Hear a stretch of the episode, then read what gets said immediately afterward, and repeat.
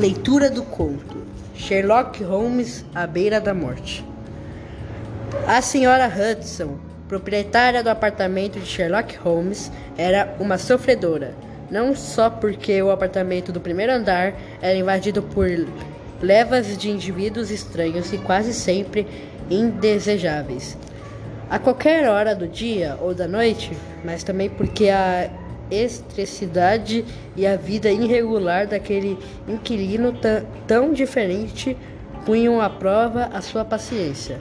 O incrível desleixo de Holmes, seu hábito de tocar música nas horas mais absurdas, o fato de que às vezes treinava tiro dentro de casa, suas experiências científicas esquisitas, algumas mais cheirosas e a, a atmosfera de violência e perigo à sua volta fazia dele o pior inquilino de Londres. Por outro lado, era extremamente generoso quanto ao aluguel. Não tenho a menor dúvida de que o dinheiro que ele pagava pelos seus aposentos durante os anos em que eu morei lá teria sido suficiente para comprar a casa toda. Leitura por parágrafo por Davi Branco. A proprietária tinha profundo respeito por Holmes e nunca ousava interferir em nada. Por mais inusitado que achasse o seu comportamento, e mais do que isso, a senhora Hudson gostava do seu inquilino, pois era extremamente gentil e cortês no, no trato com mulheres. Ele não apreciava nem confiava no gênero feminino, mas era sempre uma, um adversário cava. cava. cava cavalheiresco.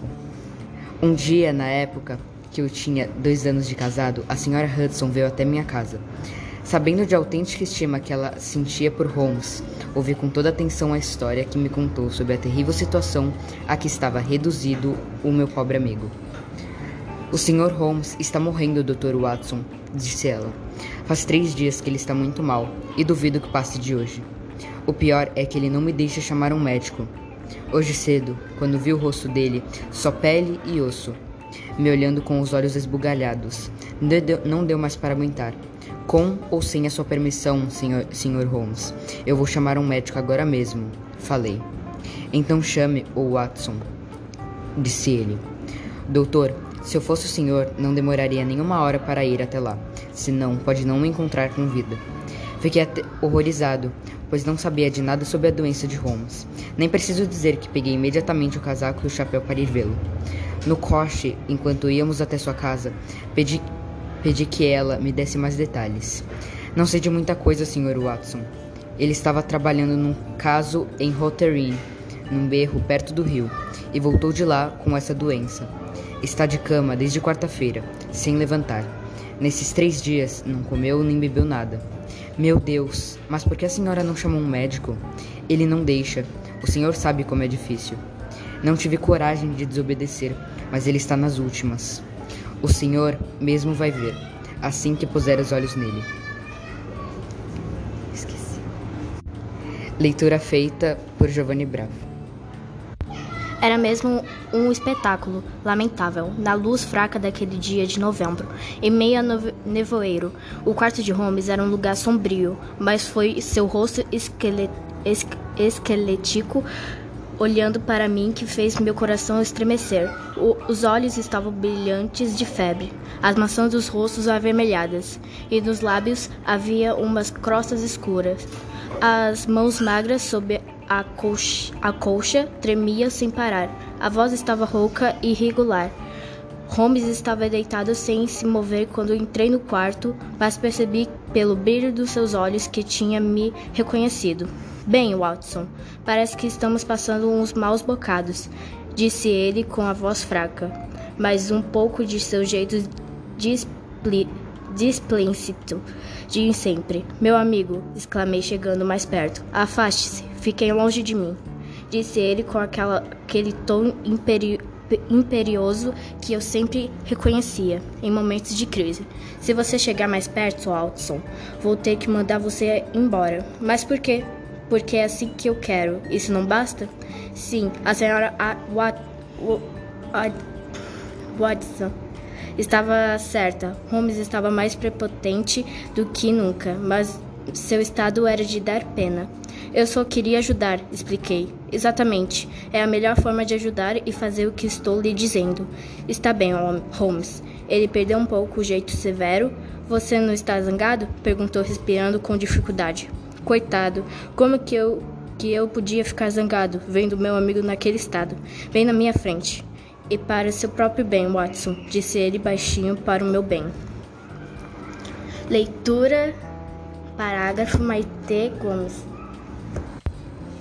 Eu sei qual é o meu problema. É uma doença que ataca os trabalhadores braçais em Sumatra, algo que os holandeses conhecem melhor do que nós. Embora até hoje não tenham lhe dado muita importância, só uma coisa é certa: a morte é inevitável e a doença é, é terrivelmente contagiosa. Holmes disse isso com uma energia febril, fazendo gestos para me afastar com as mãos ossudas tremendo em movimentos bruscos. É transmitida por contato físico. Watson, apenas pelo toque, é só não chegar perto de mim. Está tudo bem. Deus do céu, Holmes, você acha que eu ia me importar com isso por um segundo sequer?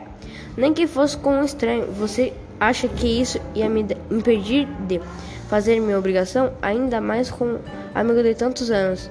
Mais uma vez fui em direção a ele, mas Holmes me fez parar, lançando um olhar de fúria.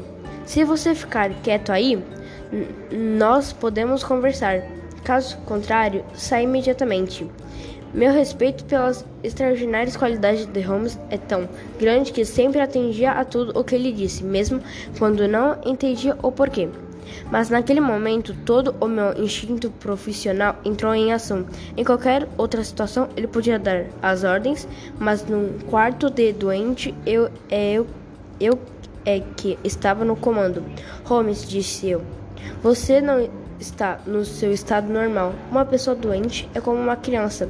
É assim que vou tratar você. Quer você goste ou não, vou examinar seus sintomas e tratar essa doença. Ele me olhou cheio de raiva. Leitura feita por João Pedro Ross. Já já que sou obrigado a receber um, um médico, eu queria ou não que seja pelo menos alguém que, em quem confio, disse ele. Então quer dizer que você não confia em mim? Na, na, su, na sua amizade, certamente que sim. Mas as coisas são o que são. Watson e, afinal, você é apenas um clínico geral com uma experiência muito restrita e qualificações medíocres. Sinto muito ter que dizer isso, mas você não me deixa outra saída. Fiquei profundamente magoado. Essas palavras são dignas de você, Holmes. Isso só deixa claro o estado de nervos em que está. Entretanto, se você não confia em mim, não posso forçá-lo a aceitar meus pre pretismos. Deixe que eu chame o Sir Jasper Mick ou Penrose Fisher ou algum outro dos melhores médicos de Londres. Mas você tem que ver um médico e ponto final. Você acha que eu vou ficar parado aqui vendo você morrer sem fazer nada e sem trazer alguém para ajudá-lo? Está roda, rodandamente enganado. Você tem boas intenções, Watson, disse o doente, numa voz que parecia um gemido rouco. Será que preciso provocar um igno, ignorância por A mais B? O que sa você sabe? Diga lá. Diga lá sobre a febre tapanuli. O que você sabe sobre a peste negra de Formosa? Nunca ouvi falar em nenhuma das duas. No Oriente existem muitos tipos de doença. Watson, muitas possibilidades patológicas estranhas. Holmes ia parando depois de cada frase para juntar poucas forças que lhe restavam. Aprendi muito, muito nas minhas últimas pe pesquisas quanto aos aspectos médicos criminal.